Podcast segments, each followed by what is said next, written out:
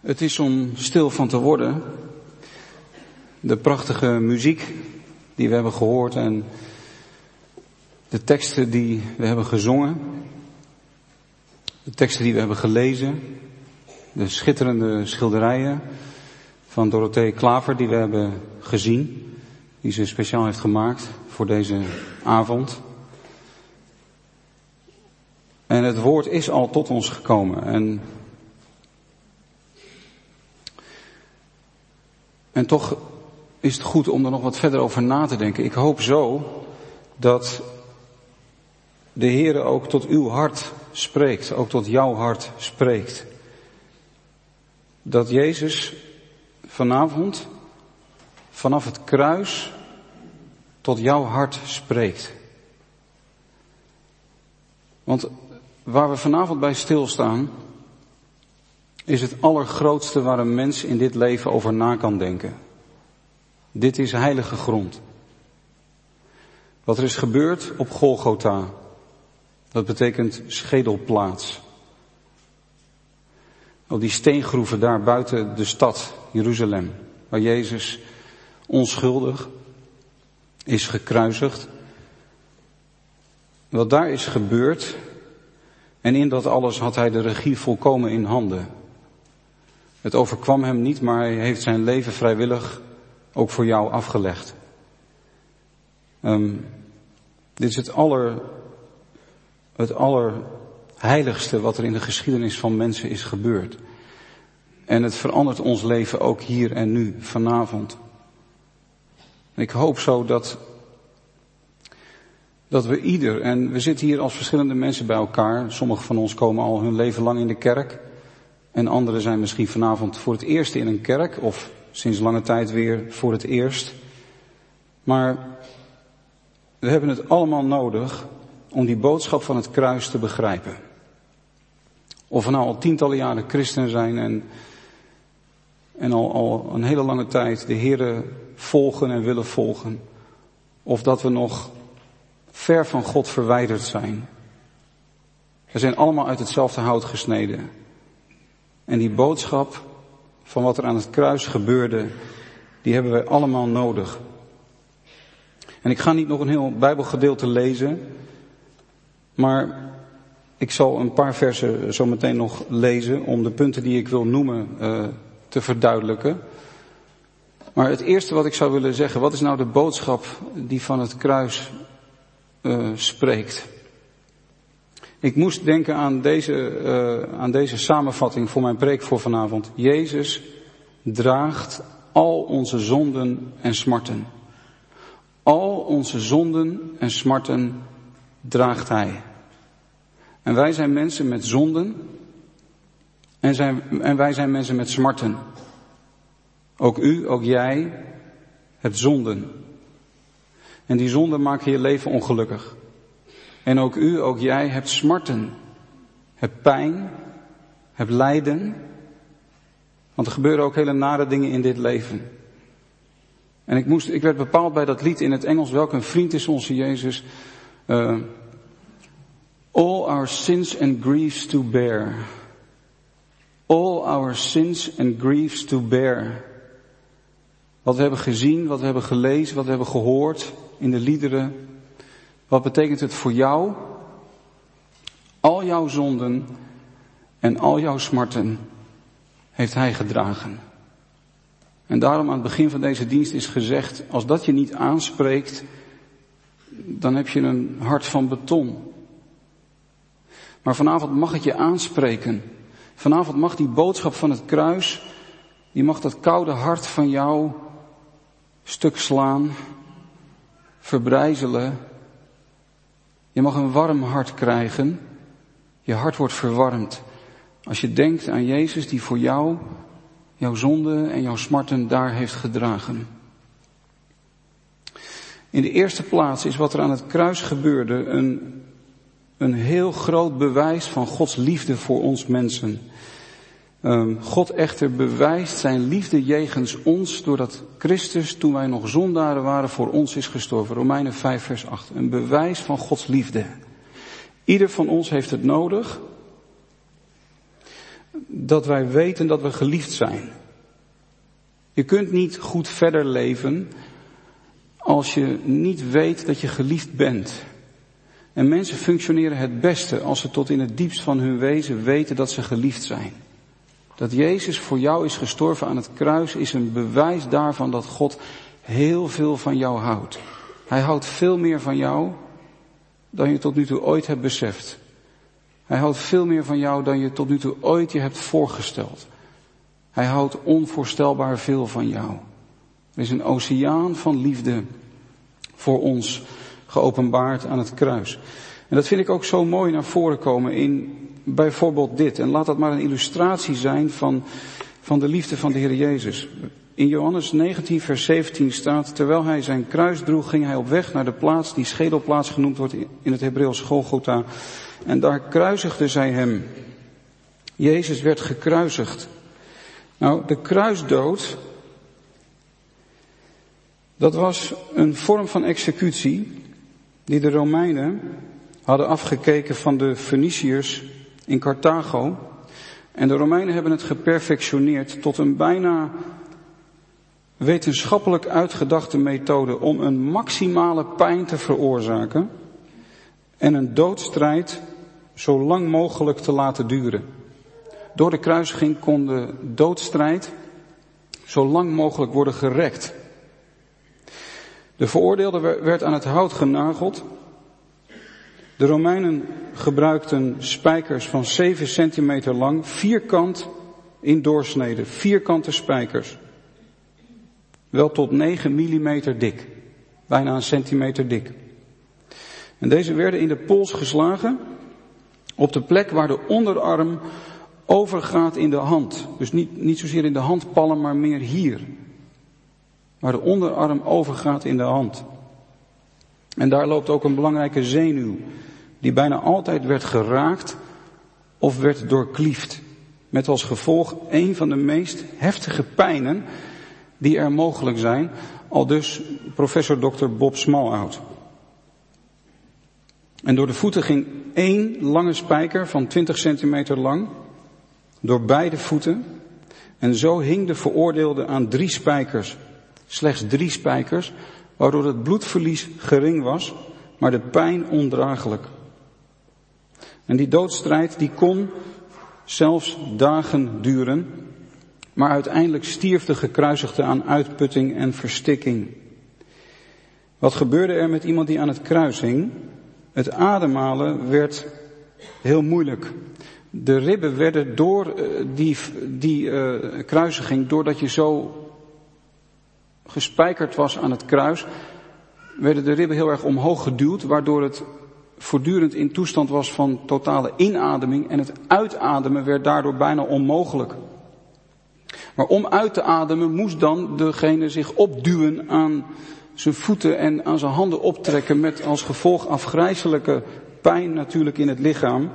En dan kon hij weer een beetje ademhalen. Maar het was dus een voortdurende cadans tussen helse pijnen en vreselijke benauwdheid. En dat leidde tot allerlei andere afgrijzelijke lichamelijke verschijnselen. Extreem zweten, eudeemvorming, uh, bloedverlies, verder bloedverlies, een dalende bloeddruk, uh, sterk uh, verzuurd bloed. Net als dat een topsporter verzuring ook van zijn lichaam kan meemaken. Het leven wordt nog nauwelijks, het, het is nog nauwelijks levensvatbaar. Nou, dit is een lichamelijke beschrijving, een hele korte lichamelijke beschrijving van wat er gebeurde met iemand die aan het kruis hing. En ze kruisigden Jezus. Maar het, het bijzondere vind ik, want we lezen in Johannes 19 dat Jezus in die toestand, en daarin zien we ook opnieuw en opnieuw en opnieuw zien we dat in de evangelie. Jezus Christus heeft een volkomen uniek leven geleid. Hij was zo anders dat terwijl hij deze pijn en benauwdheid meemaakte, had hij oog voor anderen. En ik vind het heel treffend dat hij, terwijl hij daar aan het kruis hing, dat hij zijn moeder zag. En bij het kruis van Jezus stonden zijn moeder. Het kwam ook al naar voren in de PowerPoint presentatie. Eh, de zuster van zijn moeder. En Maria, de vrouw van Klopas en Maria Magdalena. En dan staat er, toen nu Jezus zijn moeder zag, en de discipel die hij lief had, bij haar zag staan, zei hij tegen zijn moeder, vrouw, zie uw zoon. En daarna zei hij tegen de discipel, zie uw moeder. En vanaf dat moment nam de discipel, Johannes, haar in zijn huis. Nou, eventjes menselijkerwijs gesproken. Wie van de mensen rondom Jezus werd het meest getroffen door wat er met hem gebeurde? Jezus had geen vrouw. Anders zou je in eerste instantie bij het overlijden van een, een man van in de dertig denken aan zijn vrouw. Jezus had geen vrouw. Daarna denk je natuurlijk altijd bij het overlijden van een man van 33 aan zijn ouders. Zijn vader was overleden. Zijn moeder had geen man meer. En zijn moeder stond daar. En Maria, 33 jaar eerder was een engel aan haar verschenen. Die had hele bijzondere dingen gezegd over haar zoon. Die had uh, woorden over hem gesproken. En er waren allerlei hele bijzondere dingen gebeurd in het leven van haar zoon. En ze had elke keer de woorden die gesproken werden, had, had ze opgeborgen in haar hart. En ze geloofde in hem dat hij de zoon van God was zoals hij had gezegd. Ze geloofde in hem dat hij de Messias was, want zo was het haar verkondigd door de engel. Ze geloofde dat hij de koning was, de gezalfde. En ze had natuurlijk enorme verwachtingen. En drie jaar lang heeft hij ontzettend veel mensen gezegend. Heeft hij ontzettend veel mensen lief gehad. Heeft hij ontzettend veel mensen redding gebracht. En nu ineens zo'n onvoorstelbare omslag in hoe het gaat met haar zoon. Ook zij had het niet verwacht dat het zo zou gaan. En als er één is die onvoorstelbare smart moet hebben ervaren toen dit met Jezus gebeurde, dan was het wel zijn moeder. En Jezus die daar aan het kruis hing, zelf leidende, in een intens lijden, ziet zijn moeder. Hij heeft oog voor de nood van zijn moeder. Hij kent haar smart. Hij kent haar pijn. En hij zegt tegen zijn moeder, zie uw zoon. En tegen Johannes, zie uw moeder. En hij zorgt dat er verlichting komt voor zijn moeder. Want waar zou ze um, van moeten leven? En nou mocht Johannes voor haar gaan zorgen. En laat dit maar een beeld zijn. Ik vind dit een prachtig beeld van de liefde van de Heer Jezus Christus. Hij zag niet alleen zijn moeder. Hij zag ook zijn volksgenoten die van hem zeiden, weg met hem, kruisig hem. We moeten hem niet. En hij zei, Heere, vergeef het hen, want ze weten niet wat ze doen. Hij bad voor zijn volksgenoten. Hij had oog voor de Joden. Hij had oog voor de zijnen. En hij had zelfs oog voor de misdadiger die naast hem aan het kruis hing. En hij sprak liefdevolle woorden tot de misdadiger naast hem aan het kruis. Heden zal je met mij in het paradijs zijn. En zo kunnen we doorgaan. De Heer Jezus, die zelf ten onder gaat. De Heer Jezus, die zelf een man van smarten wordt.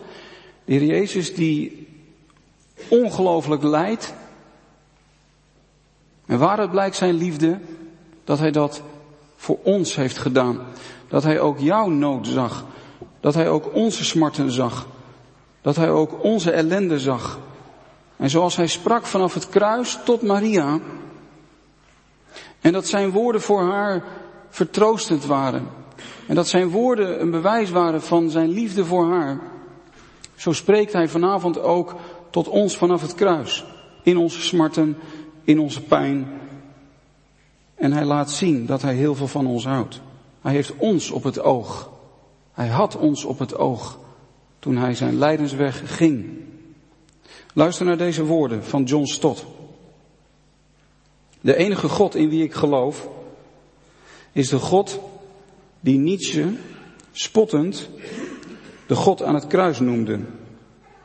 Hoe zou in een wereld vol pijn iemand een God kunnen aanbidden die daar zelf immuun voor was? In allerlei Aziatische landen heb ik tal van boeddhistische tempels bezocht. En heb ik met respect voor het beeld van Boeddha gestaan, met zijn gekruiste benen, gevouwen armen, gesloten ogen, een vage glimlach om de mond, een afstandelijke trek op zijn gezicht, ontheven aan alle ellende van deze wereld. Maar steeds weer moest ik mij daarvan afkeren en keerde ik mij in gedachten tot die eenzame, verwrongen en gemartelde figuur aan het kruis, wiens handen en voeten aan het kruis gespijkerd waren, met een opengereten rug, de ledematen ontwricht, het door de doornen bebloedende hoofd, droge mond en een verschroeiende dorst. In God verloren duisternis gehuld. Dat is mijn God. Hij legde zijn immuniteit voor de pijn af. Hij kwam onze wereld van vlees en bloed, tranen en dood binnen. Hij leed voor ons. In het licht daarvan wordt ons lijden meer handelbaar. Er staat nog steeds een vraagteken achter het menselijke lijden. Maar we stempelen over dat vraagteken een ander teken, het kruis, dat het lijden van God symboliseert. Jezus, al onze smarten draagt Hij. En ik weet niet wat uw smarten zijn. En sommige smarten in uw, in jouw leven kent misschien helemaal niemand.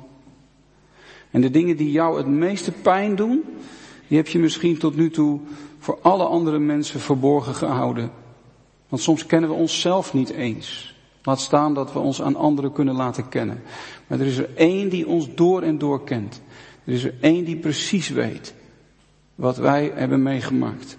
En wat het meest eenzame en het meest pijnlijke moment van ons leven is geweest. En Jezus is in onze huid gekropen. En hij is niet ver weg gebleven. En hij spreekt vanavond tot ons vanaf het kruis. En zoals hij Maria zag in haar smart. Zoals hij Maria zag dat er een zwaard door haar ziel ging. Dat ze, dat ze haar lieve, unieke, veelbelovende zoon weggeworpen zag worden. Uitgejouwd zag worden door, door het hele volk. Dat, dat dit met haar zoon gebeurde. Dat ze haar zoon zo lichamelijk en geestelijk zag lijden aan het kruis. Hij had oog voor haar smart. En juist in dat lijden is God heel dichtbij gekomen. En ik hoop zo dat u het vanavond voor uzelf ook weet. En dat u het ziet. Maar niet alleen onze smarten heeft hij gedragen. Ook onze zonden. En in Johannes 19 staat ook. Daarna zei hij, of uh, hierna zei Jezus, omdat hij wist dat alles volbracht was, opdat het schriftwoord vervuld zou worden. Ik heb dorst. Er stond een kruik vol zure wijn en ze vulden een spons met zure wijn en staken die op een hiesopstengel en brachten die aan zijn mond. En waarom heeft hij van die zure wijn genomen? Hij heeft wijn vermengd met gal niet genomen, zegt het andere evangelie. Dat was een soort anesthesie, een soort verdovingsmiddel. Dat wilde hij niet, want hij heeft het heel bewust meegemaakt allemaal. Maar wijn, of zure wijn heeft hij wel genomen, waarschijnlijk om zijn keel te schrapen ook, om, om iets tegen de dorst te doen, want dat dronken de anderen gewoon ook. Omdat hij daarna met luide stem kon zeggen, toen Jezus dan de zure wijn genomen had, zei hij, het is volbracht. En hij boog het hoofd en gaf de geest. En het Griekse woordje het is volbracht. Tetelestai, dat betekent het is voldaan. Het is afbetaald. De rekening is vereffend. Er heeft genoegdoening plaatsgevonden. En dat laat ons zien dat Jezus niet alleen onze smarten droeg aan het kruis, maar ook onze zonden. En dit is de allerdiepste kern van wat er gebeurde aan het kruis. Het is een openbaring van Gods liefde, maar het is ook een openbaring van Gods heiligheid. Want wat er gebeurde aan het kruis heeft alles te maken met de vergelding van God die heilig is. Vergelding van zonden. Je kunt niet begrijpen wat er gebeurde aan het kruis als je niet begrijpt wat Jacob aan het begin van deze dienst ook al heeft gezegd. Dat God niet zomaar aan onze zonden voorbij kan gaan. En nogmaals, ik heb het al eerder in mijn preek gezegd. Ook jij zit met je zonden. En het zijn je zonden die je ongelukkig maken. En het zijn je zonden die scheiding hebben gebracht tussen jou en God. En daarin zijn we allemaal uit hetzelfde hout gesneden. En als je zelf door blijft gaan met je zonde en als je zelf je zonde blijft dragen, dan zul je het echte geluk niet vinden. En er is er maar één tot wie je kan gaan met al je zonden. En dat is de Heer Jezus Christus. En ik hoop zo voor degenen die dit nog nooit eerder hebben begrepen, dat je het vanavond zult begrijpen. Hij droeg jouw smarten. Hij droeg jouw pijn. Hij kan daarom meevoelen met jouw pijn. Maar het gaat nog dieper. Hij droeg je zonden, je overtredingen, je afdwalingen. En dat kan je illustreren door het als volgt te omschrijven. Ik heb jullie iets voorgelezen van Bob Smallhout over het lichamelijke lijden van de Heer Jezus Christus.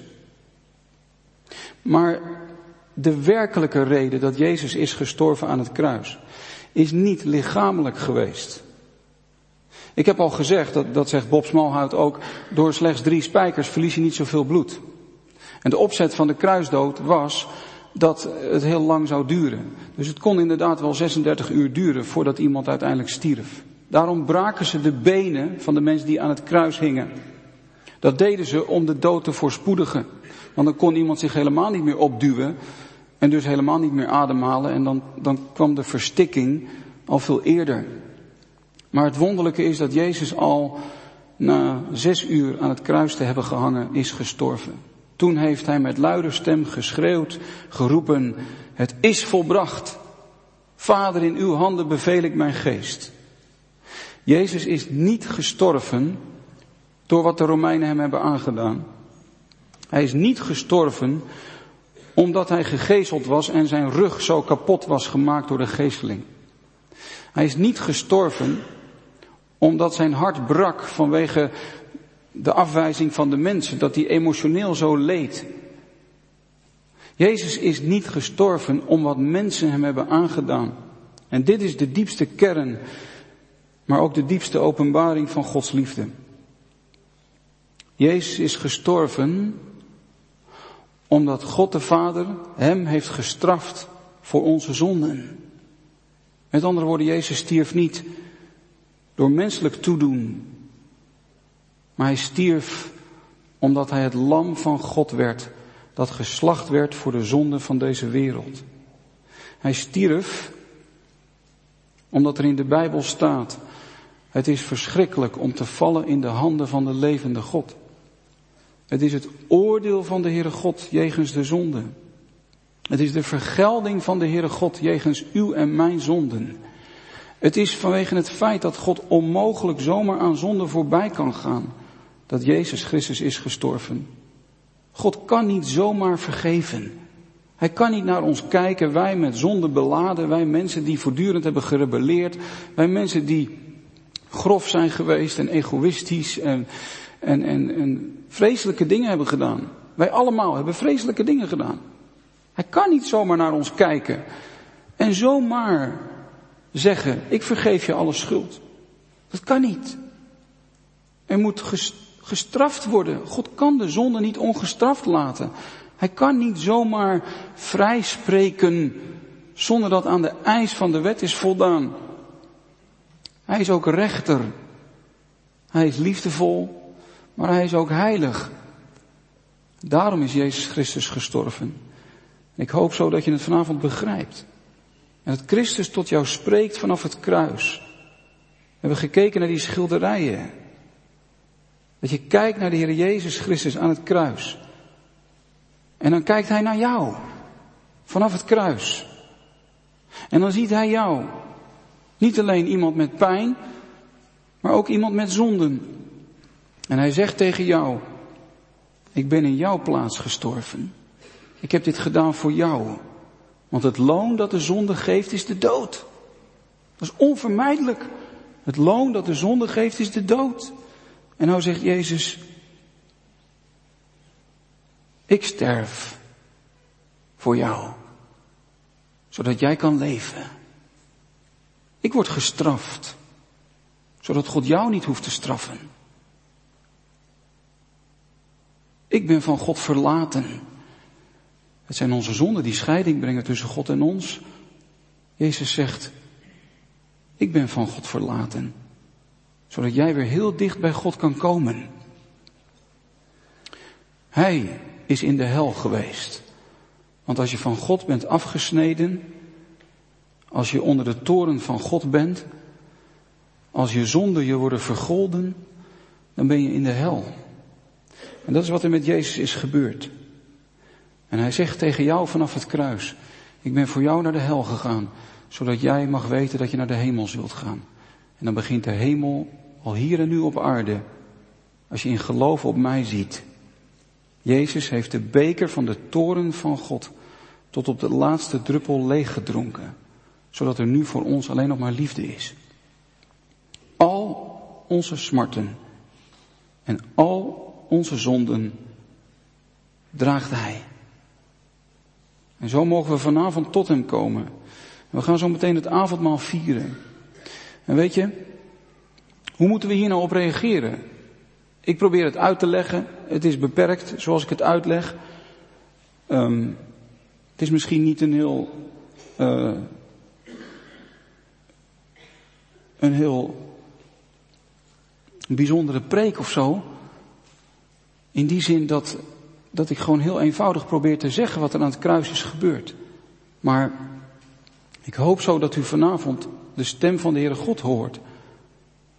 En dat u inderdaad niet vooral naar mijn preek luistert, maar dat u gaat zien. Dat de ogen van uw hart opengaan, dat u Jezus ziet. Jezus voor u. Hij is voor u in deze wereld gekomen. Hij is voor jou in deze wereld gekomen.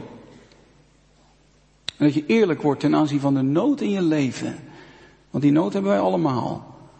En dat we met elkaar gaan tot Jezus Christus. Die zegt, kom tot mij. Kom maar met je smarten. Kom maar met je zonden.